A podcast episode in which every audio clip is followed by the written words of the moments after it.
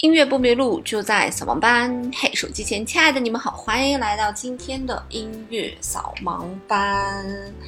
呃，之前其实跟大家聊过一期，这个钢琴为什么是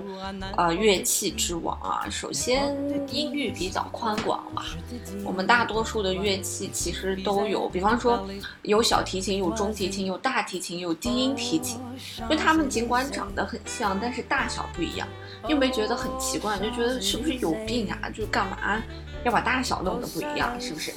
但其实呢，每种乐器器它是掌管不同的音域的。比方说，小提琴就是偏高音一点，中提琴就是偏中音，大提琴偏中低音，那低音提琴就是更低的这种低音区了。所以，大多数乐器它为什么要有？大大小小的版本啊，让我们看起来像俄罗斯套娃一样。其实呢，就是因为它要覆盖到整个音乐的音域呢，呃，一件乐器是没有办法完全完成的。但是钢琴就不一样了，你没有听说过大钢琴、小钢琴、中钢琴，没有对吧？你只听说过钢琴、电钢琴、电子琴，那它们其实只是发音的这样一个原理不同。它不牵涉到这个音域不同，钢琴它不管电子琴也好，电钢琴也好，钢琴也好，他想做他都可以做到八十八键满键的这种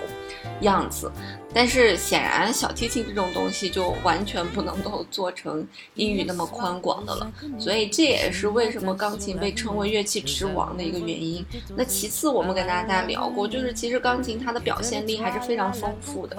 他的左手和右手都可以去演奏旋律啊，但是小提琴呢就不是这样，他一个手需要拉弓子，一歌手呢，哎在演奏啊这个琴把上的一些东西，那包括吉他也是一样，二胡也是一样。啊，那包括像是箫啊，吹奏一些乐器，箫啊，啊笛子呀，啊长笛呀，管儿啊，双簧、单簧啊，包括一些铜管啊，都是一样。它只是一个单旋律的乐器，没办法去演奏那么完整的音乐，所以大多数的这种单旋律的乐器还需要有一个钢琴给它在后面伴奏，所以这都是他们那些乐器的一个局限性。而钢琴就不一样了，它自己就可以把这些东西全部都能够完成掉。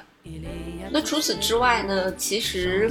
钢琴它还是有丰富的表现力的，而且它里面的制作的零件也非常非常的多。所以，其实做这一期节目呢。嗯，大家对这些零部件略有了解之后，可能对自己在选琴方面也会有一些帮助吧。因为我知道很多家长给自己的孩子买琴的时候，唯一的一个评判标准就是老师说这个琴好不好，老师说那个琴好不好。但是实话实说，嗯，老师和琴行其实很多时候都有一个，对吧？你懂的啊，我就不挑明说了啊，所以。他推荐的那一款琴是不是真的是最好的那一款琴呢？那也不一定。即便是有一些品牌很好的琴，那我到底应该通过哪一些指标来去评价这个琴到底好还是不好？所以其实里面还是有很多很多的窍门的。那对于。这个琴的选择以及一些调律来讲，它是一个非常复杂的一个工艺。那前一阵子呢，我在上海这边认识了一个专门做二手琴的，但他们做的是二手琴的这种，就是高端琴吧，就从斯坦威开始啊，斯坦威、雅马哈、卡哇伊的三角琴，他们只做这些琴的二手的整修。那这些琴的二手的整修，如果你要想要学这门二手的整修的手艺。啊，光是初级的入门的课程，可能都需要将近半年到一年的时间，啊，因为钢琴大概有一万多个零件吧，所以怎么能让这一万多个零件，呃，有序的，并且优质的 工作？嗯，大概你就可以理解成我是一个老板，我如何让我的这一万名员工把他们的价值都发挥到最大，并且让他们都在工作上面彼此的工作都非常的协调啊，利益最大化。所以这是一件非常非常难的事情啊。那首先呢，我们其实就来说一说钢琴的构造。之前也跟大家有讲过，呃，这个立式钢琴就是我们家里常用的这个钢琴，站着的钢琴嘛，和三角钢琴，它往往往往往。完完完全全就是属于，嗯，严格的来讲，可以属于两种乐器。嗯，一般那些音乐学院的教的很好的老师，他们去教一些想要走这个钢琴专业的这些学生，他都会要求，呃，你们要去买三角琴，不要买立式琴。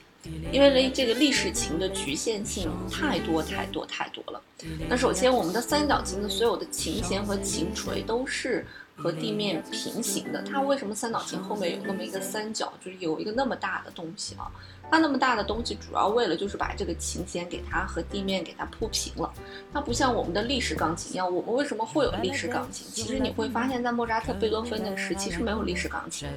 那立式钢琴完完全全就是为了我们家里面确实没有那么大的地方，对吧？那怎么办？我只有把这个琴弦给它立起来，所以叫立式的嘛，节省我的空间。但其实这里面的缺点是，嗯，有一些缺点。你想，它一立起来之后，它的琴锤和琴弦，它就不是这种平行的了。它在敲打的时候，那个琴锤要往回跑，它需要有一个机械结构让它收回来，对吗？它不像三角琴，那个琴锤和地面它平行的，它有一个重力在，所以当琴锤回落的时候，它有一个重力影响到它。它的敏感度会更高。那其次呢，我们也会发现这个三角琴也有大大小小的三角琴，对吧？有长得小一点的三角琴，然后有中号的三角琴，然后有大型号的九尺的啊，我们叫曲，就是最长的那种三角琴叫九尺三角琴。你会发现哪个品牌都会有这种不同型号的三角琴的，哎，那为什么要有不同型号的三角琴呢？其实这个不同型号的三角琴呢，不是说放在家里霸气不霸气啊，它有一个最主要的原因就是那么长的三角琴，它的琴弦其实就会更长，它的琴弦更长之后呢，无论从它的共鸣也好，从它的反射也好，从它的箱体共鸣也好。它的这个共鸣声音会要比小一些的三角琴会更好、更优秀、更优质啊！所以为什么你可以看到那些所有的音乐会，基本上都用的是九尺的三角琴，就是为了让这个共鸣效果达到最好的一个效果。那这个你立式钢琴站着的钢琴是肯定没有办法跟它去比拟的，对吧？而且你看那个三角钢琴，它还有一个盖板给它支起来，对吧？啊，拿个杆子给它支起来。那其实这个盖板，它开放的一个程度，或者是把它关上，或者是开放到一定的角度，每个不同的角度，其实对声音呢也是有影响的。因为整个的这个声音会通过上面的那个盖板进行再次的反射，反射到整个的屋子当中。所以如果你把那个盖板盖下来，它会是一种声音；但你把那个盖板打开，它又会是另外一种声音。所以，如果对这种声音比较吹毛求疵的人，尤其是对于那些演奏家来讲，他们对声音非常的敏感，那他就会对这个的要求非常严格。但是你想想，那个立式钢琴站起来的钢琴，它没有办法完完全全的达到把盖板打开，让那个声音的共鸣出来，或者再有一次反射给它反射到屋子里啊，所以就是有太多太多的这个缺点了啊。那除此之外，其实，在钢琴上面还有非常非常多的机械结构。比方说，比较重要的一个机械结构就是它的一个琴弦的一个共振。呃，就是当你呃，当你轻轻按下一个音不动的时候，再去弹其他的音符。那其他的音符，因为你悄悄弹下去一个音，其实这个音的制音器是起来的。什么叫做制音器呢？就是当这个钢琴的你不去演奏这个钢琴的时候，会有一个像一个小木头栓的一个东西，它是贴在这个琴弦上的。所以当你弹刀弹下去刀的时候，这个呃制音器就是这个小木栓，它会离开这个琴弦，从而使这个弦开始震动。那为了避免不让其他的弦震动呢？那其他的弦都是用这个小木栓贴在这个琴弦上，让这个琴弦不震动嘛，对吧？那什么叫做琴弦共振呢？当你踩下我们最右边的那个踏板的时候，这个制音器就是这个小栓呐，它会全部都离开这个琴弦，所以当你在弹下呃一个声音的时候，其他的琴弦其实跟着一起共振的，那这个东西就叫做琴弦共振。那这个琴弦共振呢也是非常重要的，它这个共振这个共鸣也会影响到这个钢琴的音色以及你在演奏乐曲当中的一些表现力。那除此之外呢，我们知道钢琴它之所以可以发声，就是因为有一个小榔头嘣嘣嘣嘣嘣敲那个琴弦，对吧？那这个小榔头呢，显然就是非常非常重要的。那如果这个榔头做的太软呢，它在敲这个琴弦的时候呢，它的这个声音就会过于的软。那过于软的这种声音会影响到高音区，高音区的声音呢，可能就会过于的柔和，然后会有一点闷闷的感觉。那如果这个呃小锤调的过于硬，它敲到那个琴键上面，它的就会过于明亮。那这种过于明亮的，会让这个低音区的声音。过于的浑厚，以以至于到达了浑浊的状态，啊，所以我们把这个东西，这个琴锤，呃，去敲击琴弦以及这个琴锤的材质呢，就叫做整音。怎么样去，嗯，整理这个声音？那其实包括你想啊，我们有八十八个键，也有八十八个琴锤。那这八十八个琴锤如何去调整它的平整，对吧？否则你在敲击音的时候，它也是会有一些，比方说我弹我的刀，它这个琴锤靠前，re 这个琴锤靠后，那我弹刀和 re 同时弹下去的时候，它肯定敲击的时间是不一样的。那这样会影响演奏家在弹琴时候的。这个声音的整齐度是这样吧，所以这个也是嗯非常重要的。所以其实对于这个整音来讲，如果是一些比较浪漫派的一些作品，就是呃你弹肖邦的一些音乐，它其实需要这个琴锤稍微柔和一点，然后敲击到琴键上出来一些圆润的声音。那如果你要想弹一些比较现代一点的作品，就是它可能更多的不是去描写这个旋律的柔和与柔美，它可能更需要出来一些特别的声音。那这个琴锤呢，可能就需要调的这个重一点、硬一点，然后在敲击这个琴弦上面的时候呢，更干脆一点啊。所以我们的现代作品更需要这个东西更有力度一些。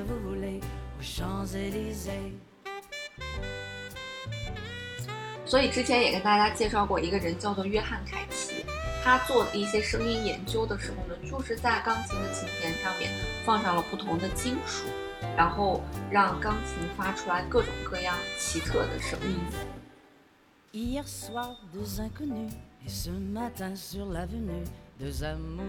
那其实还有一个东西也会影响到这个呃钢琴的声音的，这个东西其实叫做制音琴弦共鸣。就是其实，在钢琴上面，并不是说八十八个键都有这个制音器，都有这个小锤贴到这个琴弦上面，并不是这样子的。在我们最高的大概呃十八个键啊，也就是一点五个八度，就是最高的那十八个键，它其实是没有这个小锤贴到这个琴弦上的。其实就是因为这些高音区的这个琴弦已经非常短了，因为它声音高嘛，所以它的琴弦就非常短，它振动频率就非常的快，所以它的衰减相对来讲也快一些，所以它就不需要安装这样一个制音器贴到它的那个琴弦上面了。那所以当我们在弹别的琴弦的时候，其实这十八根琴弦是会跟着一起去震动的，但是由于它们衰减的非常的快，所以其实它没有造成太多的延音的这样一个效果。但是因为在演奏这个琴弦的时候，它们还是会有一定的震动的，啊，这十八根琴弦还是会有一定的震动的，所以也让钢琴的演奏的时候呢，给它的声音增加了一些丰富的感觉和更多的一些色彩的感觉。那这些在大家在试琴的时候都可以去试，去听一听，啊，去听一听低音，去听一听高音。啊，去来去弹奏一些柔和的乐曲，试一试；弹奏一些古典的乐曲，试一试；或者弹奏一些现代派的乐曲，来试一试整个钢琴的声音。那除此之外呢，在钢琴上面还有非常重要的一个东西，就是钢琴后面的音板。那这个音板呢，如果是好的音板，一般都是云杉木的音板，因为这个云杉木呢，嗯，这种介质。这种木头的一些纹理，包括它木头的一些密度，都会影响声音的这样一种传递。呃，所以在传递这种细微的音质的时候，这个后面的这个板材的，嗯，选用的材料其实就是非常非常重要。那除了选用的这个板材的材料以及它的烘干的工艺也非常非常的重要。如果它烘干工艺不好，那有可能你在家里放一两年，这个琴这个琴就不行了，就不能用了，因为它的烘干的手艺不好。导致了琴板的一些开裂呀，或者太潮湿的地方它长霉呀，都会影响到声音向外的一种传递啊。那除此之外呢，包括我们这个琴锤，它敲击完琴弦，它会向回有这样一个返回的动作，呃，是会有一定的噪音的。那琴锤的这种回弹的速度。啊，它回弹的速度快不快，以及我们的这个制音器，就是我们说的贴在琴弦上的这个小木块，它下落以及再次贴到琴弦上，其实是会有一定的噪音在的。那这些噪音，你在演奏的时候要去，你在试琴的时候要去听一听，它有没有这些噪音，这些噪音的产生会不会影响到整个你在演奏的时候的这种体验。以及包括当你的这个手指离开琴键的时候，其实跟我们刚才说的一样啊，叫做离键的这样一个效果。这个制音器，呃，回落并且接触到琴键的瞬间，让这个延音。让这个延续的效果给它结束掉的，它也会有噪音在。那这些噪音在钢琴上，你在演奏的过程当中，是不是会影响到你的演奏？如果会影响到你的演奏，这种琴肯定是不好的琴，对吧？那除此之外呢，还有这个回弹归位的噪音啊。就是当你释放琴键的时候，整个的机弦系统它都会有这样一个回弹的这样一个机械的动作。那这个机械动作是不是也会产生噪音？以及当我们在弹奏的时候，这个琴锤它是即时响应的，还是它会有延迟和滞后反应的？如果它有滞后反应，对于心情来讲，肯定它是一个不好的心情。那一方面可能是因为，呃，在制作的时候就有一些东西没有制作精良。那另外一方面，其实可以去找好的，嗯，这种。制琴师或者我们说好的调律师来帮助你把这个琴啊琴锤延迟的这个问题进行一个调整的，但其实啊，但其实，嗯，这个琴锤的延迟，包括你去找好的调律师来去整备你的整个的啊琴锤的这种机械结构是非常非常难的。那上次我在跟他们那些。就是做这方面比较比较有权威的人啊，再去聊的时候啊，他们就讲这个调律可能还要简单一些，但是准备这个琴弦以及准备这个整个的机械的结构，这是一个非常难的一件事情啊。呃，那每一个大的琴厂，它其实都有自己的调律师的。在他的琴场里面的调律师一定都是世界最顶尖的调律师，所以那些世界顶尖的琴场，他们一些重要活动的时候是不接受任何调律师的，他们会派出自己琴场的调律师去调律自己，呃，这个品牌的钢琴。嗯，这是一个非常怎么讲呢？就神圣的工作啊，那些人真的是被奉为大神级别的。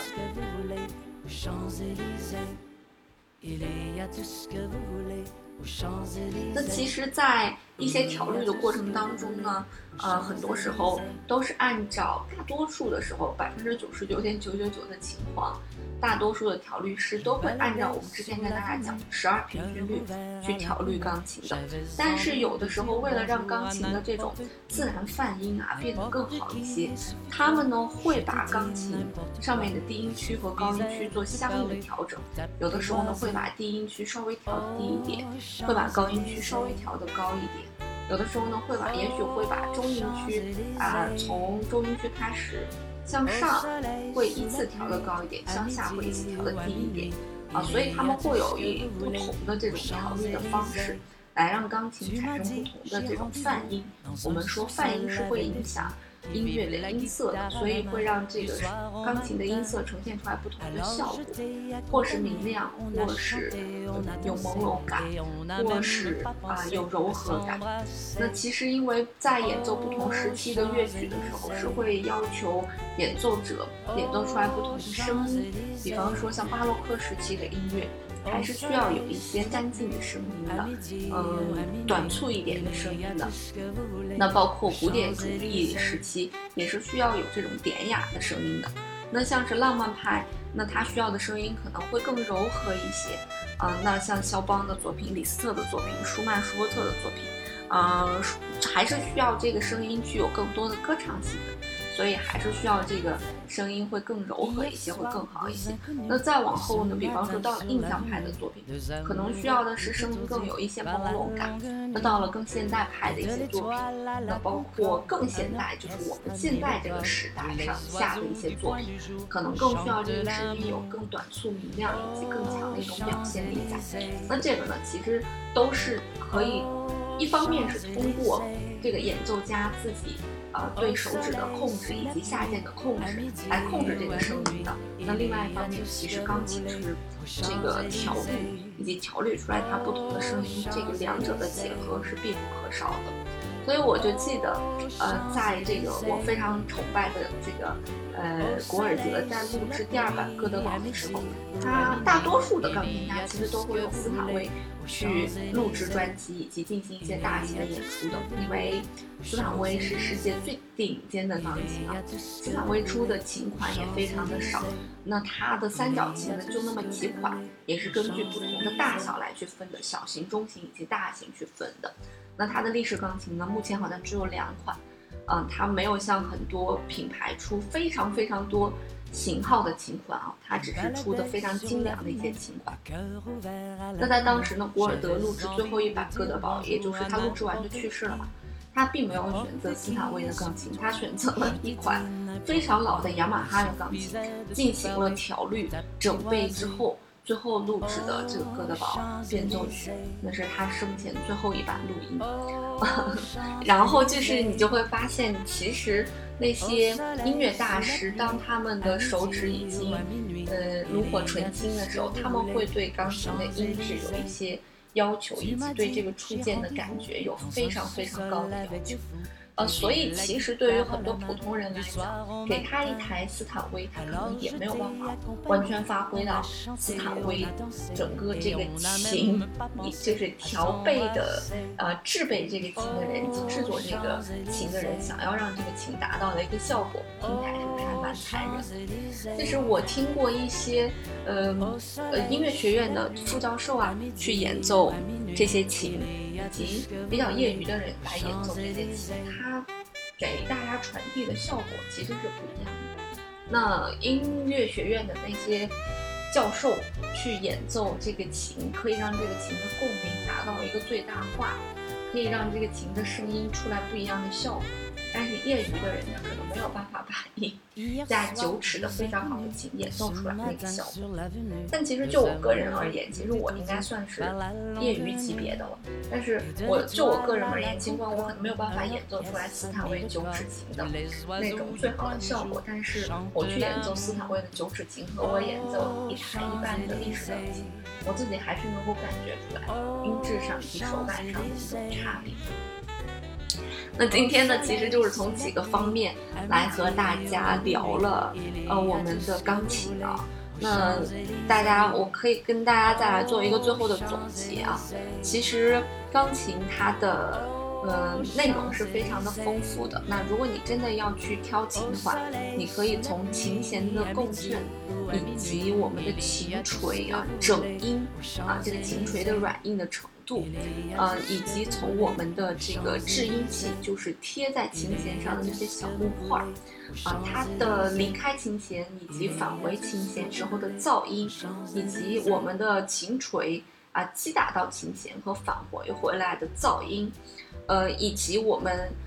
那十八个没有制音器、没有小锤贴到这个琴键上面，这十八个琴键它的共鸣，呃呃，来去评价这样一款琴。当然了啊，这个钢琴的搬运也会影响到这些零部件，所以你会发现啊，我们在大型的音乐会或者非常重要的音乐会的时候，当我们的琴摆在那摆好不动的时候，会有调律师来进行调律的。那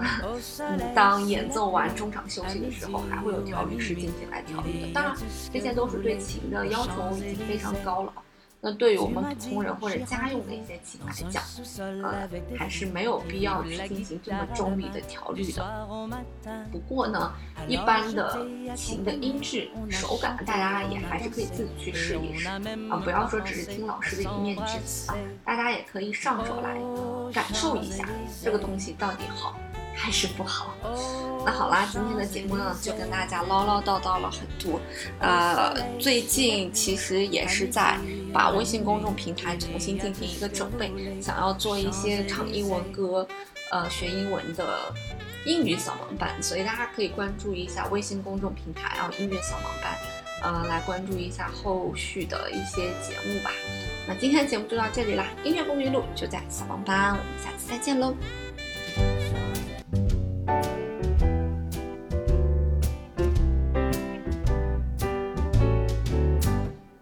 Baladais sur l'avenue, le cœur ouvert à l'inconnu. J'avais envie de dire bonjour à n'importe qui,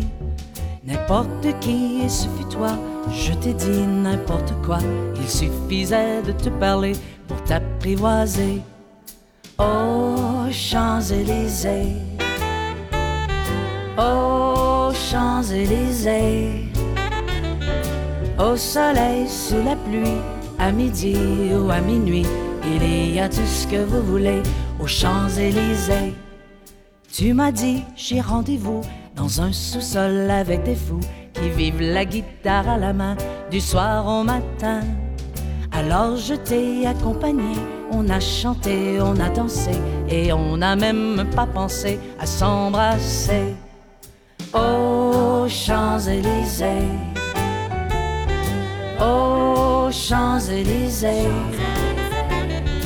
au soleil, sous la pluie, à midi ou à minuit, il y a tout ce que vous voulez aux Champs-Élysées.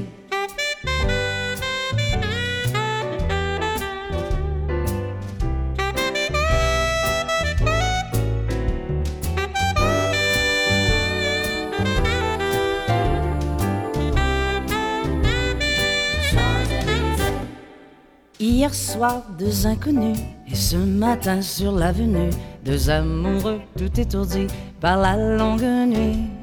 Et de l'étoile à la concorde, un orchestre a mis le corps. Tous les oiseaux du point du jour chantent l'amour. Aux Champs-Élysées, aux Champs-Élysées, au soleil, sous la pluie à midi ou à minuit, il y a tout ce que vous voulez aux Champs-Élysées.